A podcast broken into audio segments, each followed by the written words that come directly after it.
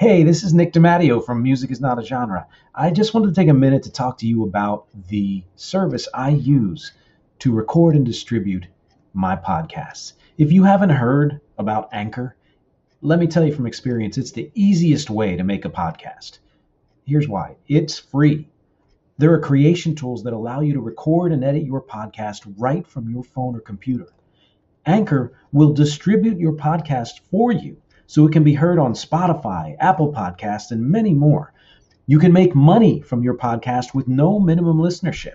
It's everything you need to make a podcast all in one place. So please, take a moment out. If you are planning to create, record, and distribute podcasts, take a look at Anchor. Download the free Anchor app or go to anchor.fm to get started.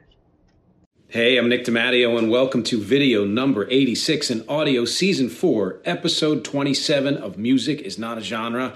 Thank you, as always, for watching and listening. Don't forget you can support this podcast at patreon.com/musicisnotagenre or anchor.fm/musicisnotagenre. Or you can go to my public hub, which is youtube.com/Nick DiMatteo. And stay tuned. My website, as I mentioned last week, I'll be giving you sneak peeks of my brand new podcast hub on my website, nickdimatteo.com. If you go to nickdimatteo.com/podcast, you can see a preview of it. It's in the works, but there's a lot there already. Absorb it. Hope you enjoy it. Let's get to this week's topic, super groups. How super are they? Audioslave, Velvet Revolver, and the rest. I had a lot of fun with this one this week. I mean, I have fun with all of them every week, right? That's the job. But this week in particular, what was interesting was I try to vary the kinds of podcasts I do. So, you know, I do Death is Dumb. I do books. I do, you know, interviews and various other sub-series and things like that. And I try to get back to kind of the nitty-gritty, the basics of this, which is just let's talk about an album or a band or what have you.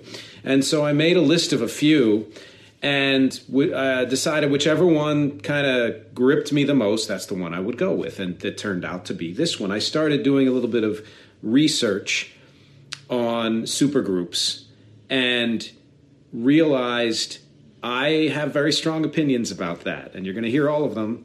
And I have some information of, you know, general kind of supergroup stuff too, but it all came out of, it was all inspired by primarily, you see, if you're watching and not listening, for those of you listening, I can describe, there are 4 CDs in front of me, 1 from Audioslave, 2 from Velvet Revolver, and then a 4th one from a band called Tinted Windows, which I'll get into a little bit later. There's a reason why I included them here. But it really was inspired by the first 2 bands there, Audioslave and Velvet Revolver, because I had done Death is Dumb episodes on Soundgarden for Chris Cornell and Stone Temple Pilots for Scott Weiland. And even though I mentioned these bands, because if I'm going to be focusing on the lead singers, I should talk about their entire career, I had made kind of a footnote, a little earmark there, and said, I'm not going to get deeply into these bands because there's something different about them, and they weren't kind of the core bands for them, and still wasn't sure exactly what to do with them until I started doing this supergroup research. So what I found, and you probably know this part, is that in general, the definition of a supergroup is a group made up of members from other groups that have released things, that have performed live and released things. It's not just, you know, your friend was in a band in the basement and then he joined a different band in a different basement, you know. So there's at least that kind of slight, very slight criteria. The thing is, that doesn't satisfy me. That didn't work for me because by that definition, there are hundreds, if not thousands, of supergroups out there, and I don't think that's true. So I decided to take it 2 steps further. Step 1, and you can read a lot of this in the text below. I don't often refer to the text this much, but I want to this time. Step 1, we can have lots of fun. The groups or solo careers these people came from needed to have been famous on their own. So the origin groups or origin careers, they had to have been known somehow. Step two, the new group has to have had some measure of success. So in short, the definition that I give for supergroup is a famous new group formed by members of famous old groups, which includes also solo careers.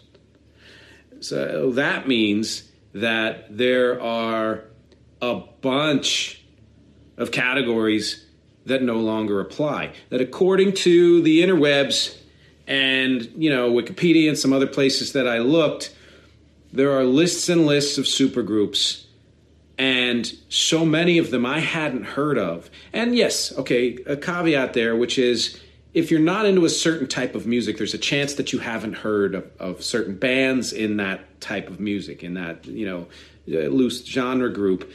And so I can't be the final judge of that because as much as I might know, I don't know nearly everything.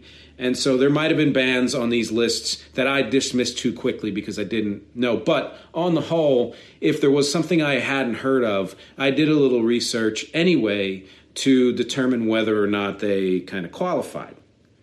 And so these are the disqualifications from these groups. So first of all, groups who in supergroups whose members were in groups no one has heard of. And I found a couple of these on websites and on the lists, the one of which was a little timely because I just recently did an audition for the Jersey Boys, and that's all about Frankie Valli, the Four Seasons. And so that band has been in my head for the last month or so. Somehow I ended up on this super group list. Now, when I had done the audition, I took a dive and learned more about them and discovered that their career was a lot longer than I realized, which is often true for bands and solo artists, and that they had been in other groups before. But here's the thing. Can any of you name any of the other groups that any member of Frankie Valli and the Four Seasons were in before they formed Frankie Valli and the Four Seasons? Time's up. Me neither. I can't even remember what I read. I read a list, and I read it twice, actually, Santa, and I have no memory of what those were. So to me, again, if you haven't heard of the person or the group prior to them forming this new group, then that doesn't count to me. That's not a supergroup. Another disqualification, new groups almost no one has heard of or remembers. And of course, almost, because there's someone out there who's heard every group someone's heard of somewhere. And here's an example. You know, if you know a fair amount about music, you've probably heard of at least two out of these three bands, Filter, Nine Inch Nails, Stone Temple Pilots. Fairly good careers, all of them, some bigger than others. But does anyone, pun intended, remember Army of Anyone? And I will say this, when I was doing my Stone Temple Pilots chronology, I went through all of Scott Weiland's solo career, and I went through the DeLeo brothers' offshoots and things like that, of which Army of Anyone is one of those, I believe. And good music, fun, you know, great. But, you know, if most people haven't heard of them or don't remember them, then to me, that's really shaky ground as far as calling them a supergroup. Another disqualification, glorified solo projects is what I call them. So people mostly from one band with some side people from other lesser-known bands. A good example, late 80s, there was a group, GTR, that had a couple of minor hits. They were from other kind of progressive rock and metal bands, but okay, right? But most of that was from, you know, one band, A Perfect Circle, which is, I believe, I want to say that's from the members of Tool. And again, I'm not sure where anybody else came from. That's one reason why I disqualify them. And then Zwan, which was Billy Corgan's, you know, offshoot band from Smashing Pumpkins. Doesn't quite work. Not sure why they were on this list. Another disqualification, established bands that had another famous person join in for a while. So many examples of these. And No, they're not supergroups. And let me make a statement here by saying I'm not passing judgment on any of the music of any of these. The music, everyone has their tastes, and every band and artist has their fans, and this music is minimum good, if not great, in many cases. So it's not about the music. It's just about, honestly, the definition of what a supergroup is. And so an example of these established bands that had somebody join in. Red Hot Chili Peppers have had many more than one lead guitarist. And one of those was Dave Navarro from Jane's Addiction. Okay. And I actually loved the album that he did with them. It's one of my favorite Red Hot Chili Peppers albums, but that doesn't make that a supergroup. When coincidentally, John Frusciante, who is back with Chili Peppers, joined in with Mars Volta, who had members from At the Drive-In. It doesn't make them a supergroup. Sorry, that makes them Mars Volta with John Frusciante sitting in as a guitarist. This one almost made me jump out of my seat when I read it as far as defining what a supergroup is. When Paul Rodgers from Bad Company and Free, and I'm going to mention him again or those bands again later, became for a while the lead singer of Queen. That doesn't make it a supergroup. I'm sure it was awesome in many ways. Paul Rodgers has an amazing voice, and Queen's a great band. Brian May is a great, great guy. But that doesn't... No, that was, again, somebody sitting in for a while. Doesn't make him a supergroup. Another one, glorified solo projects. One famous musician forming a band with a bunch of non-famous people, like Wings, is a good example. I'm sure there are a ton of other examples. I put this on here just to make sure we're clear. Though bands like that have not tended to show up on supergroup lists, but if you're someone who knows so much more about lesser-known musicians than I do, even, and you knew that, Denny Lane came from some other band, or I can't even remember the other members of Wings, then you might think, oh, that's a supergroup. I don't think that qualifies. And then finally, personal favorites. And this is the kind of one where everybody's list is different, so stuff can be swapped out very easily. But what I define this as a new group of famous musicians that you wish everyone else knew, but they never quite got there. And a great example for me is one that I saw on a list of supergroups that I initially included in my list that qualified, but I had to be honest about it and realize it was wishful thinking. And it's a band called Tinted Windows. No, you haven't heard of them. Yes, that's right. And if you have, awesome. That's great. Talk to me about it in the comments. Tinted Windows put out a single album in 2009. They were formed by four quite famous people: Adam Schlesinger of Fountains of Wayne, Taylor Hanson of Hanson, James Iha of Smashing Pumpkins, and Bun E. Carlos from Cheap Trick. Four very famous bands in their own ways came together to make some pretty cool power pop. Didn't go anywhere. So as much as I'd like to include them on a supergroup list, that's shady to me. It's shaky ground yet again. Now that we have established this very, strict classification of what makes a supergroup or not, I'm going to read you a truncated list and my list of as many as I could find. I'm sure it's not comprehensive, but it's pretty darn close of who I consider to be supergroups. So 1968, Crosby, Stills, Nash & Young. Those people, a great band, came from The Byrds, Buffalo Springfield, and The Hollies. 1969, Blind Faith, who was successful. I couldn't honestly name a song. Maybe I could if I heard it. The Yardbirds, Cream, Traffic, and the Spencer Davis Group. I mean, the last two was the same guy, but still famous bands. 1973, Bad Company, Paul Rodgers, came from Free, Mott the Hoople, and King Crimson, all of whom had successful careers. You skip all the way to 1982 and you have Asia, which I'll be reviewing a book maybe before the end of this season that a friend of mine wrote on the career of Asia. Very comprehensive. Though that was deliberately formed as a supergroup, and those people came from King Crimson, Uriah Heep, Yes, The Buggles, Emerson, Lake, and Palmer, all fairly well known in their own ways. 1984, The Power Station, which I actually liked the big. Yeah, I think they did the cover of Bang a Gong, Get It On, or whatever, which I really liked, even better than the original. They came from Chic, Duran Duran, and then Robert Palmer's solo career, very successful solo career before then. 1988, Traveling Wilburys, The Beatles, ELO, and then you had Bob Dylan and Tom Petty and Roy Orbison, who were every single one of those people in that band.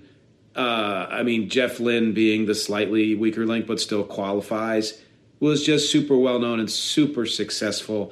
And I'm going to go on record as saying that the Traveling Wilburys were the superest supergroup ever. Dispute me, please, or agree with me. 1989 was the first time that Ringo Starr formed an all-star band. And every year or so, a couple of years, he will swap out musicians. But he has criteria, which is each member of the band has to have had two hits on their own or from their other band. So he's sort of laying the groundwork here, saying, like, we are an all-star band. Another way of saying a supergroup, you have to have, some kind of enough of a past and a history to qualify. Makes sense to me. 1990, Temple of the Dog. Members of Soundgarden, Pearl Jam, Mother, Love Bone, and Green River. I put them on there, but I'm still not sure. And it's tricky, and I'll tell you why. When their songs were released, not much happened. Then those bands, well, the two bands, the first two bands, Soundgarden and Pearl Jam in particular, became very famous. And the songs were re-released. I'm Going Hungry, or, Hunger Strike, that's called, became a big hit. So the timing is weird on that. The timeline is such that these were members coming together to pay tribute to a guy who had died and, did an album which was kick-ass. But at the time, they weren't exactly famous. Then they became famous, some of them. Then Temple of the Dog, retroactively became famous. It's a little bit of a twist and turn here. I'm going to keep them on the list, but that's a tricky one. 1994, Foo Fighters. You want to say, no, they're just Foo Fighters, and it's Dave Grohl's next band from Nirvana. But if you realize that Pat Smear, who was also in Nirvana in latter years, was from the band The Germs, seminal punk band, and then you had members of Sunny Day Real Estate, a proto-emo band that hates being called emo, then they are supergroup. By every definition, they are a supergroup, and I liken them, Foo Fighters, to Bad Company, and I'll explain why after this list. And then, of course, boom, 2001, Audioslave, coming from Soundgarden and Rage Against the Machine. The following year, Velvet Revolver, Stone Temple Pilots, Guns N' Roses. Absolutely supergroups. 2004, a band called Mad Villain, made by MF Doom and Madlib, who had very successful solo careers. Their album Mad Villainy, which has been on a lot of best ever lists, is often considered their best work in any group that they were in or solo. 2006, Danger Doom. This is sort of a footnote to the one before because it also includes MF Doom, but it also includes Danger Mouse, and he'll pop up again a little later on this list. I put them on there as a footnote, not necessarily because they qualify, because who the hell remembers Danger Doom? 2009, them Crooked Vultures. If you are into that kind of power rock, then you know this band and you probably enjoy what they put out. Members of Nirvana, Foo Fighters, Dave Grohl, of course, Led Zeppelin, John Paul Jones, and Queens of the Stone Age, Josh Homme. So that's a super group. 2010 Broken Bells. I once had a CD by them. I gave it up because it didn't really captivate me. But that is also Danger Doom. I'm sorry, Danger Mouse. I put Danger Doom. Now I have to correct this. Danger Mouse and James Mercer of the Shins and Gnarls Barkley. So you have, pedigree there. They did actually have some songs that, were minor hits, so they're on this list. 2013, Run the Jewels. I think they've done, 3 albums since then? And the album they put out last year, is it 4? LP and Killer Mike, who had successful solo careers before they formed Run the Jewels. Run the Jewels is just acclaimed all the way up and down, and their last album just blew me away. 2015, Hollywood Vampires. I put this band on here because it is a band that was formed to raise money for charity, but also because it consists of Alice Cooper, Joe Perry, and Johnny Depp, and then a couple dozen guest artists over the years. They're primarily a live band. I'm not even sure they've recorded anything. I don't honestly know much about them other than that they exist and these are the people in them. But that's a super group, because they have a name. People have heard of them. 2019, The Highwomen, Brandi Carlile, Amanda Shires, Maren Morris, and Natalie Hemby. I know some of Brandi Carlile's work. I have heard of some of the stuff that other people have done, but I don't know a lot about country music. But clearly this is a super group, very clearly. They got a lot of press when they got together, and they all had successful careers before then.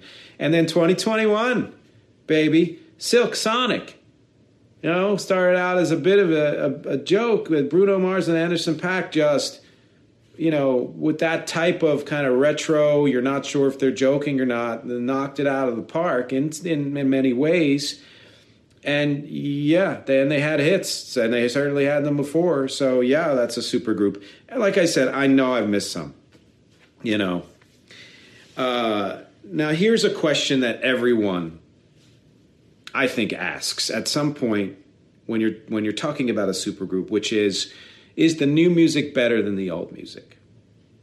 Is the supergroup music better than the origin bands or solo career music?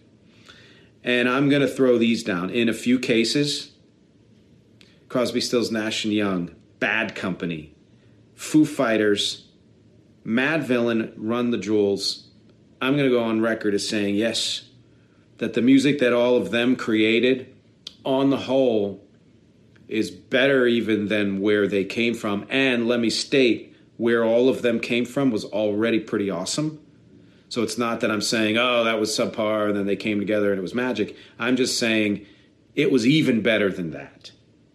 Because you can't, when you're talking about, The Hollies, such an awesome band, and Buffalo Springfield, and The Byrds, and certainly Nirvana and The Germs and Sunny Day Real Estate and Free and Mott the Hoople and King Crimson. These are all the bands and all, the solo careers of the people in Mad Villain and Run the Jewels. All amazing music already, but they came together and made even better music. Their music can stand alone, even if their origin, careers didn't exist, which I think is what truly makes a supergroup super. There's supergroups, but then there's supergroups. These are the supergroups.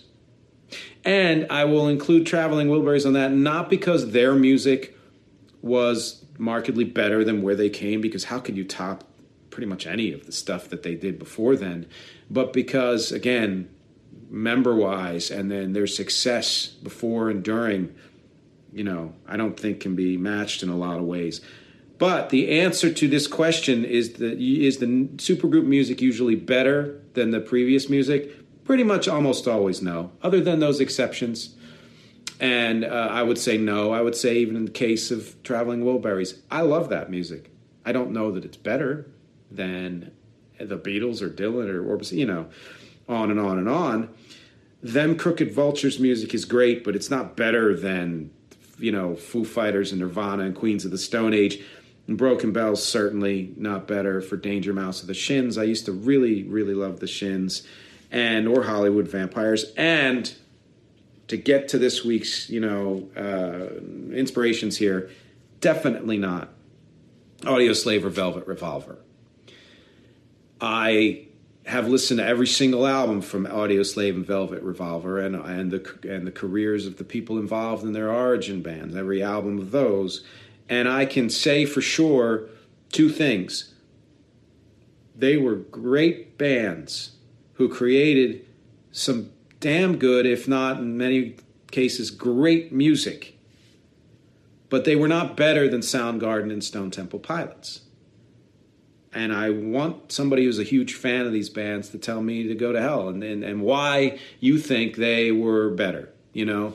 I mean, if you were somebody who was let's say a Rage Against the Machine fan, because I'm coming at it from the Soundgarden side, and you were like, oh my God, the power Chris Cornell added just took them to another level. And I think on their middle album in particular, Out of Exile, and I think their last album, I think that's the case, although I only have their first album, and that song, well, I'll talk about that later, then I understand that. Or if you or Guns N'... I think the Velvet Revolver's hard, because a lot of people, they were sort of a... not a joke, but a lot of people joked about them when they came out, because, you know, at the time, this was still during that extremely long period where they were like, is Guns N' Roses ever going to get back together, you know? And to have somebody like Weiland, whose voice I absolutely love, front essentially a band who used to have Axl Rose as the lead singer was a tough pill for a lot of people to swallow. And yet I actually really, I have both Velvet Revolver albums because I loved what they did. But again, they did not eclipse their, you know, Rage Against the Machine, Soundgarden, Stone Temple Pilots, Guns N' Roses. They didn't eclipse those bands.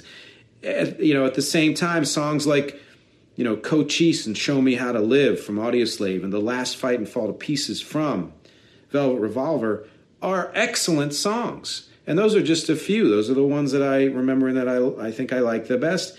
But there are so many more that I've absolutely enjoyed. You know, quick rundown while I'm here. Audioslave released 3 albums. Their eponymous album with those songs I mentioned before, as well as Like a Stone. Show Me How to Live is awesome because it sounds very introspective, and I think subtextually it is, but it was really written about Frankenstein's monster. And I learned that when I went through the chronology, and that's it. Just plus, it just kicks ass. 2005, Out of Exile, where they kind of defined their sound more apart from their origin bands, and 2006, Revelations, which was fraught because they were pretty much in the process of breaking up, you know, prior to Soundgarden reforming, et cetera, et cetera. Velvet Revolver released 2 albums, Contraband in 2004, Boom Right Here with the song Fall to Pieces, my favorite from that, and 2007's Libertad. The Last Fight, I think, is a song that can stand up with, you know, in its own way with any Stone Temple Pilots song, even though I still prefer Stone Temple Pilots. And the other thing those bands share is that they ultimately had Brendan O'Brien step in as their producer, and he is one of my all-time favorite producers of any kind of music and was seminal to 1990s rock. But it was always funny to me, especially back then, but even now, when I listen to something and say, oh, man, I really like that, and read into it more and find out that Brendan O'Brien was the producer. Just awesome at what he does. And like I said, it's awesome that all these bands existed. You know, and they all have their fans. And I think the fact that there are some fans who like these supergroups better than the origin bands is actually kind of awesome, too. And let's keep in mind, too, that in some cases, these supergroups were formed years after the members started their careers. And so let's just say, for example, that you were in your teens or 20s and, you know, Soundgarden or Rage, you know, was a band you were into. And then Audioslave comes. You might be like, okay, what are they doing? But let's say you're in your teens and 20s and Audioslave is, in a sense, the first time you heard those musicians. Then that might be why you're a bigger fan of that band than of their origin bands. And hopefully it got you to listen to the other music too. But that's, you know, timing is everything. I love that. And I love that there's that diversity of taste and that, you know, everybody has fans, including Rec. As you know, at the end of every podcast, they, you know, go over some of my music. I was in several bands before Rec, and I'm sure you've heard of all of them. Ape Cafe, the E-Bus. Man, I honestly forget a lot of the others. And, you know, members of Rec were in other bands, such as the Invisible Kid et al. And the thing is, what's the truth there, right? None of those bands were famous yet, and Rec does not, you know, qualify as being a hitmaker yet. So, no, I'm not putting Rec on this. I have to be, if I'm going to be strict, I've got to be strict all the way up and down. I can't make an exception. Not to mention, there's actually no criteria under which Rec will be considered a supergroup. That said, I'm going to share a song at the end of this podcast and the link that I think shows that, yeah, I was listening to Audioslave and Velvet Revolver in particular, and the bands that came before them, and absorbed that and wanted to create something that, as I always say, is an amalgam, you know. And it's the opening track on Rec's album Parts and Labor called I'm Gone. And I think you will hear the kind of kinship between, you know, I'm Gone and Audioslave and Velvet Revolver.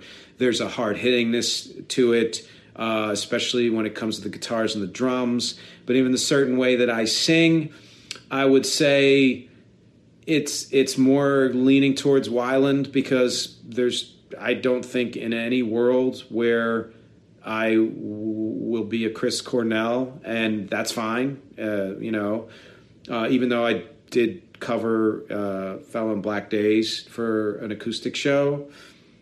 I think I've said this before, that Weiland's voice and mine are much more similar, because they're malleable in certain ways, and we have a very similar range.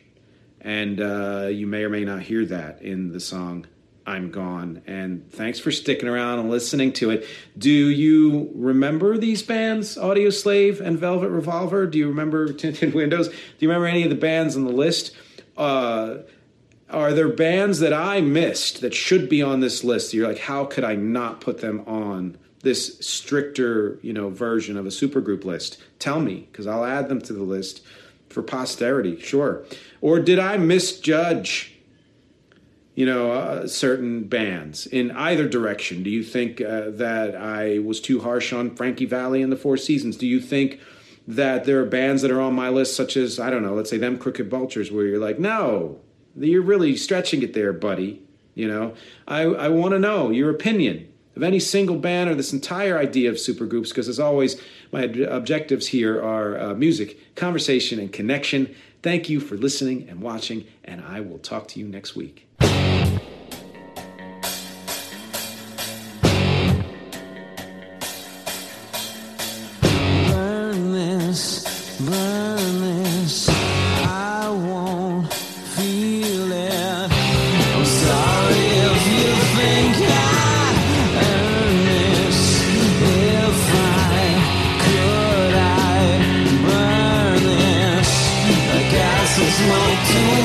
Go!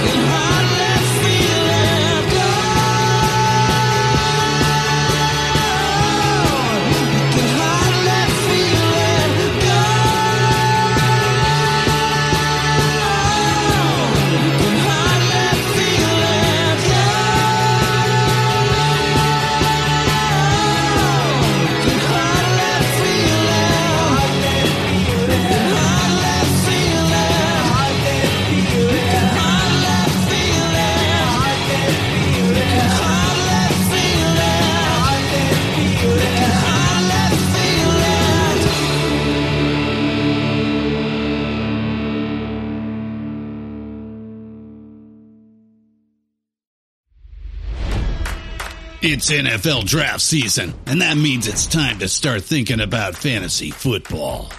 FantasyPoints.com features industry-leading experts and prognosticators using proprietary hand-charted data to help you score more fantasy points. FantasyPoints.com is the place to go for whatever kind of fantasy football you play. Whether you play fantasy football, daily fantasy sports, or do a little bit of everything, Fantasy Points has the meticulously researched content to guide you to victory.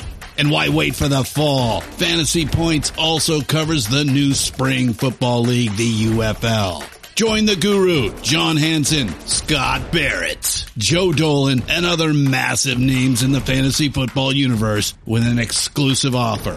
Use code Pantheon for 15% off any Fantasy Points package, including the all-in package, with access to every article, tool, and data nugget that Fantasy Points has to offer. That's FantasyPoints.com and code Pantheon for 15% off at Fantasy Points. FantasyPoints.com. Code Pantheon. Score more fantasy points.